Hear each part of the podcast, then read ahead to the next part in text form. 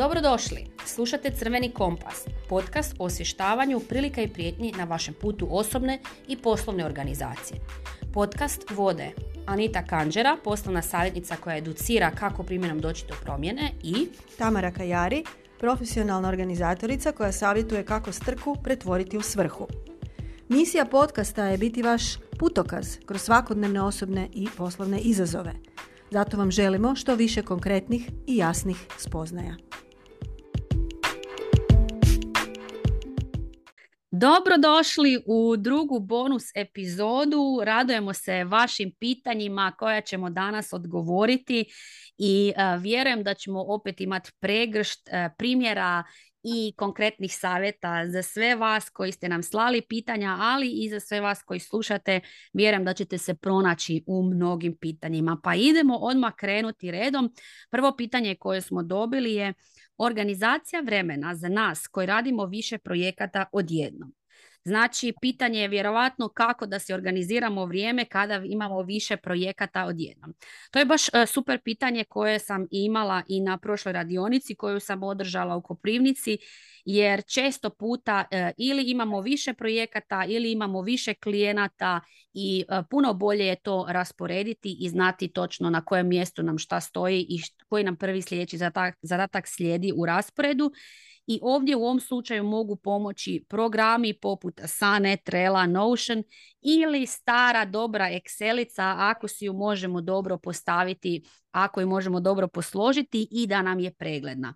Ono što je najvažnije u ovom, kod ovog pitanja, kod ovog rješavanja problematike je da zaista isprobamo i vidimo koji nam, koja nam mogućnost najbolje odgovara nama samima. Svi smo različiti i e, svi zapravo tražimo e, neke sitnice drugačije. Tako da i ovi programi svi su vrlo slični, e, nude slične stvari, ali su drugačiji u dizajnu, u postavkama, u nekim značajkama, tako da je važno da prvo istražite ili zapišete što je vama točno potrebno, primjerice imam toliko i toliko projekata, trebam moći razlomiti na zadatke, trebam moći obilježiti, trebam moći dodijeliti e, nekim svojim suradnicima, znači prvo zapišite sve što vama treba i onda probajte pronaći odgovarajući e, program koji vam u tome može pomoći.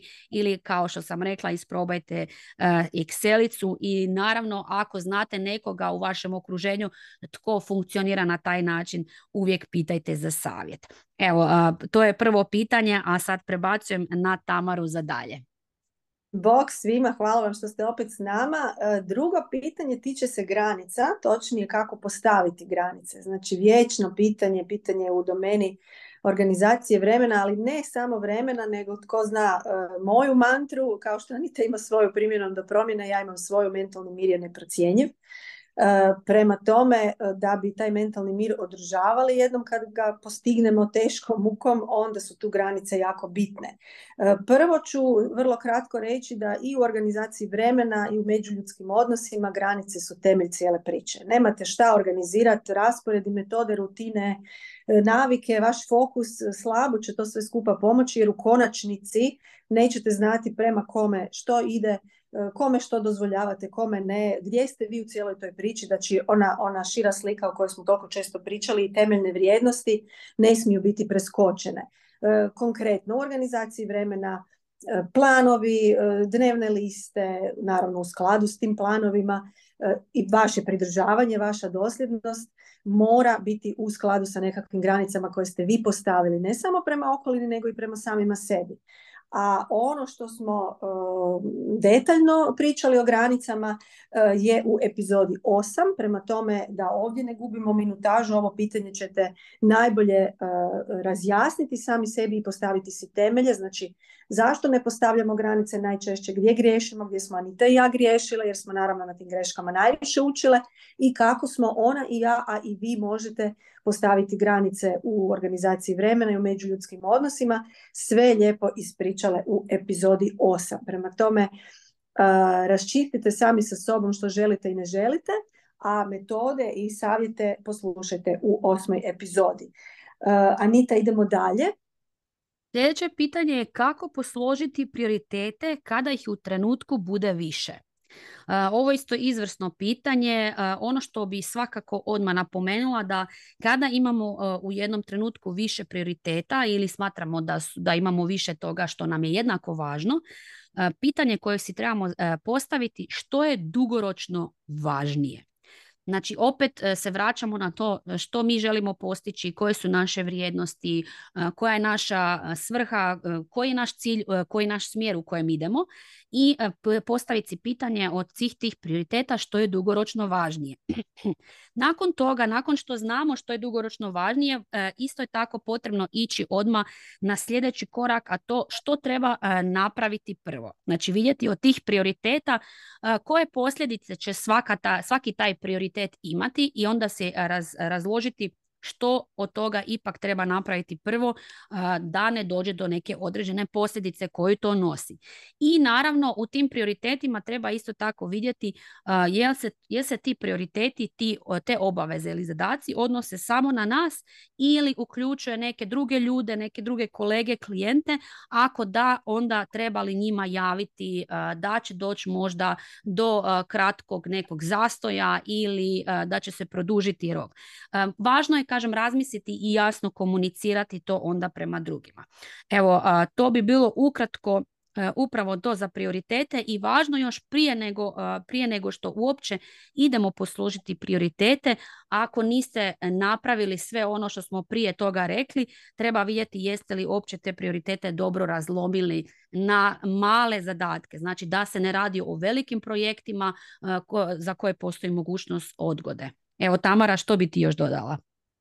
E, ja sam se sad sjetila da je ovo zapravo jako, jako dobar primjer e, koji pokazuje, dokazuje kako e, je organizacija, ajmo reći života, znači vrijeme, prostor, stvari, međuljudski odnosi, odgoj, brak, osobni razvoj, sve je to tu znamo povezano, jedna velika reorganizacija. Jer ako ste primijetili, ako niste, evo sada vas podsjetim, ovo posložiti prioritete je u stvari jedan jedan od načina kako zapravo možete gledati kako život sam po sebi svakome od nas izgleda. To je jedno kontinuirano preslagivanje. Znači, nemojte se ograničavati, sad sam si ja posložila prioritete po nekakvom planu i šta sad za mjesec dana mi se sve nešto promijenilo. Znači, život se i svodi na to, zato mi kažemo da je organizacija način života, a ne nekakav cilj ka kojem idete. E, kako se mijenjaju okolnosti, tako ćete vrlo vjerojatno svoje prioritete koje ste super posložili, morati preslagivati i to je sasvim normalno. Evo, to sam htjela napomenuti. Tako je, super da si to napomenula jer evo kažem, baš sam, uh, jučer sam isto bila na jednoj edukaciji gdje smo pričali o tome da prioriteti se mijenjaju ovisno u kojem smo razdoblju života. Znači mama koja ima malenu bebu nema iste prioritete kao netko koji je na vrhuncu svoje karijere, samostalno živi i voli putovati. Znači važno je da mi znamo u kojem smo trenutno razdoblju, na koji način funkcioniramo i koji su nam trenutno resursi na raspolaganju. Tako da odlično si to spomenula jer zaista složiti prioritete ovisi i o vremenu i e, u kojem se trenutno u životnom razdoblju u kojem se nalazimo. Tako je, idemo dalje. E, pitanje koje imamo sljedeće je pitanje koje se tiče odgađanja. E sad, isto tako česti, česti e, problem, zapravo izazov za mnoge. Sve isplaniraju, sve lijepo razrade, vole zapisivati, imaju namjeru, razlozi su dobri na kraju se dogodi da se nešto ne realizira u onom zadnjem koraku. Pa pitanje glasi kako spriječiti odgađanje rješavanja težih stvari kako privatno, tako i na poslu. Tu imamo i, ako se sjećate ranijih epizoda, metaforu onih žaba, znači teži zadaci, zadaci koji nam se onako čine, ajmo to ostaviti za kraj. Idem prvo ono sitno, a to smo objašnjavali da nije baš sretan i optimalan pristup.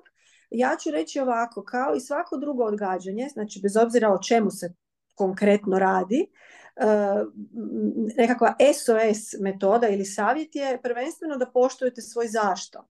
Znači, ako ste to stavili na nekakvu listu rješavanja, ona tamo nije slučajno, taj neki zadatak, taj vaš zašto vam je vaša osobna motivacija, dakle ništa drugo nego vaš osoban razlog. Međutim, realizaciju si možete zakomplicirati ako je metoda koju ste namijenili nekakva doslovno akcija koju ćete poduzeti da to riješite prekomplicirana i onda vam ili predugo traje ili vam zadire u vrijeme nečeg drugog i tu stvari pucaju. Prema tome ili u organizaciji vremena ili u organizaciji prostora stvari sasvim i svejedno rutine koje pojednostavnjuju primjenu su zapravo ključ. A opet kao i u ranijim pitanjima, ovo smo u detalje razrađivali u epizodi koju smo baš cijelu posvetili odgađanju, tako da poslušajte epizodu 9, dakle prethodnu, u kojoj ćete vidjeti one opet ljudske životne elemente u kojima ljudi odgađaju, kako smo to Anita i ja rješavali u svojim situacijama i kako to rješavamo sa klijentima. Evo, ja bih dodala samo jedan svježi primjer koji sam imala sa radionice. Ako nešto odgađate, pogledajte taj zadatak, tu obavezu, stavite ispred sebe na papir i probajte taj zadatak razlomiti na što manje korake, na što manje zadatke, jer često od, ljudi odgađaju jer ispred sebe nemaju jedan zadatak nego ogroman projekt. Evo na, na prošloj radionici je baš žena tako bila frustrirana što nije uspjela svaki dan izvršiti sve svoje obaveze koje se zadala i onda smo na radionici upravo radili to postavljanje rasporeda, ali i vidjeti da nisu svi zadaci zadaci, nego nekati projekti. I ona je zapravo došla do toga da je jedan e, zadatak koji je stavljala sebi u raspored, kada ga je razlomila na manje zadatke, kad je vidjela koliko je vremena potrebno za sve te zadatke, e, e, došla je do zaključka da za njega treba 14 sati. A ona osim tog jednog zadatka ima još drugih, ne znam, deset zadataka u tom danu.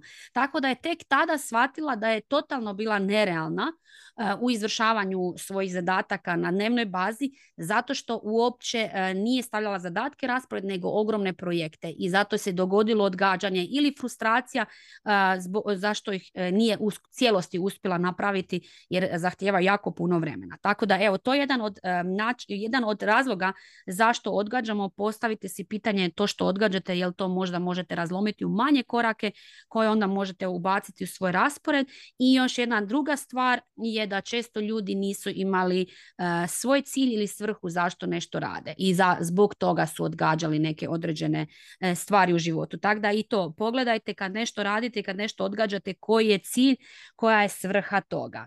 I uh, Tamara, samo ako imamo kratko vremena, voljela bi samo ispričati jedan super, super priču koju sam čula jučer o upravo o tome koliko nam e, naša svrha, naš e, cilj i kamo gledamo zapravo može biti motivacija. Jel imamo vremena toliko da ispričamo? Naravno da imamo. Mi uvijek imamo vremena jer čujemo da nas rado slušate pa ćemo evo vam dati još i ovaj pričicu. Može, super. Znači priča ide ovako. Postoje tri klesara koji rade apsolutno isti posao. I kada su pitali njih što rade, prvog klesara kada su pitali što radiš, klesar je rekao klešem kamen. Dobro. Dođu kod drugog klesara, pitaju drugog klesara što radiš? zidam zid. onda došli su kod trećega, pitali su što ti radiš? Gradim katedralu.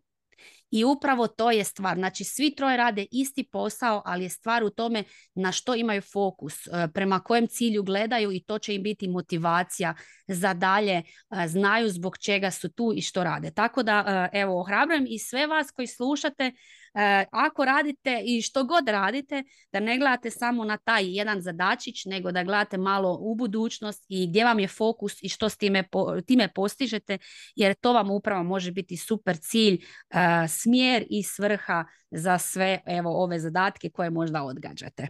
Super, sagradite onda svatko svoju katedralu i to stvarno nije čak i metafora jer ti dugoročni ciljevi su ono što nas drži. Uživamo, odnosno malo manje nam je naporna svakodnevica i koraci koje poduzimamo da bi došli do onog nečeg. Ja sam svoju katedralu jednu upravo objavila na društvenim mrežama, nedavno javit ću se i ljetos iz nje i mogu vam reći da je osjećaj fantastičan. A Anita, mi imamo sad sljedeće pitanje, ja mislim. Tako je. Znači sljedeće pitanje je što kad nam nešto upadne u plan, raspored i ono što smo trebali napraviti propustimo, a sljedeći dan nemamo vremena to ugurati u dnevni raspored. Kako nadoknaditi i obaviti to što smo bili spriječeni zbog neplanskih stvari? E sad tu postoje dva pristupa, kratkoročni i dugoročni. Kratkoročni pristup je kada već gasimo vatru, znači nešto se dogodilo, moramo to riješiti. Kratkoročni pristup je naravno ubaciti to negdje i oduzeti od nečega. Što to znači?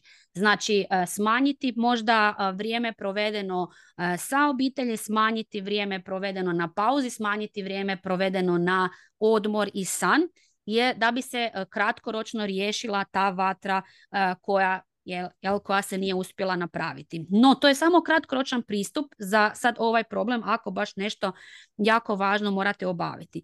No ono što je još važnije od svega toga, nakon što ugasite vatru, dugoročan pristup i zdraviji i bolji je vidjeti u čem je problem. E, zašto se to dogodilo, zašto nismo imali vremena to ugurati u dnevni raspored drugi dan, e, i, i e, to znači da vjerovatno nismo dobro isplanirali i organizirali svoje vrijeme jer u organizaciji vremena nam nije cilj da mi svaku minutu imamo isplanirano i da svaka minuta nama u rasporedu bude popunjena, nego ono e, što mnogi, mnogi predavači, e, ono što mnogi autori od kojih sam i sama učila i od kojih sam čitala preporučuju, je da 30 do 40% našeg vremena u rasporedu treba ostati neplanirano. Znači, e, fleksibilno. Tako da se svi mogući, svi moguće stvari, svi moguće distrakcije koje se dogode ili neplanske stvari kao što su ove, da, da zapravo njih možemo onda pogurati ili pomaknuti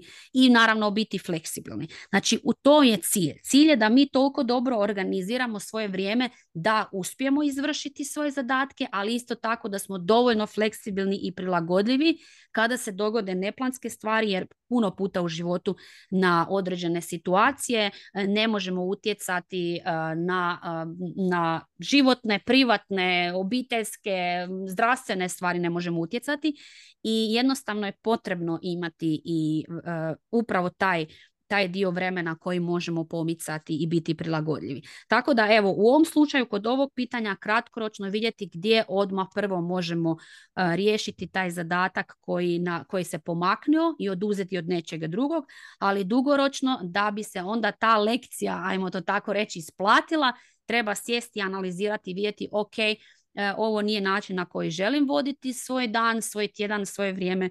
idemo vidjeti što sam e, mogla napraviti bolje ili što mogu napraviti bolje u budućnosti. Super, super primjeri jer u organizaciji vrlo često imamo te SOS metode koje mi često moramo svojim klijentima reći kad nas nazovu već je SOS, to je ona priča iz matrice, već je sve hitno i bitno, a idemo ka tome da toga ima što manje. Znači planiramo dok još nije frka i dok još nije hitno, pa onda da sve manje požara imamo. E, sljedeće pitanje na koje bi ja odgovorila je pitanje koje se tiče motivacije. E, pitanje koje kaže što kad padne motivacija ili kad posustanemo, kako se vratiti u organizaciju da se ne vratimo na staro stanje. E sad, tu ću vrlo kratko reći da smo to u detalje razradili u epizodi 5 i namjerno smo vam prošarali kao što vidite neke odgovore sa prijašnjim epizodama jer ne želimo ponavljati već rečeno, a osim svega u epizodama u kojima smo se posvetili cijeloj temi punih 20 minuta imate i dobrih primjera. Pa se molim vas vratite na epizodu 5. Svi kojima je ovo pitanje interesantno, dakle motivacija posustajanja, opet znamo priča o razlozima, ali e, jako, jako puno dodirnih točaka sa osobnim razvojem, jer e, ako još niste zaključili, da vas podsjetim isto tako na jedan važan element, a to je da je organizacija kao područje, e, kao, kao jedan skup vještina osobnih, neodvojiva od e, osobnog razvoja. I ja bi, ako se ti Anita slažeš, jer mislim da još imamo vremena, imamo, imamo. imamo dala još jedno odgovor na jedno pitanje koje mi tu stoji kao jako isto zanimljivo upravo na temu osobnog razvoja koje sam upravo spomenula jer ja vjerujem da će se mnogi koji to slušaju sad u tom prepoznati, a to je što kad nam kradljivci vremena e, budu zapravo članovi bliže obitelji. Kad, na primjer, minimiziramo posjete, odnosno smanjimo vrijeme koje provodimo u njihovom, na primjer, kukanju, oni to krivo shvate i naljute se. Kako im objasniti da nam kradu vrijeme, a da se ne naljute? Meni je ovo pitanje jako zanimljivo zbog toga što sam, e, to je bila moja jedna od onako malo težih lekcija za usvojiti i ne samo da mi je u osobnom nego i u poslovnom životu strahovito ubrzala neke stvari, olakšala neke procese. Međutim, baš zato mogu se staviti u te cipele i odgovorno reći, kako kak se ono kaže u medijima, Anita, odgovorno tvrdim da odgovorno tvrdim da je ovdje prvenstveno stvar u vama, znači u meni, u nama.